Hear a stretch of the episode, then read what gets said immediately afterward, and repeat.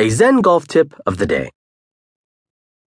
Tour players swing at only 80% of their maximum power on most shots. It's called playing within yourself, and the purpose is to make a consistent, smooth swing that produces consistent distances for each club.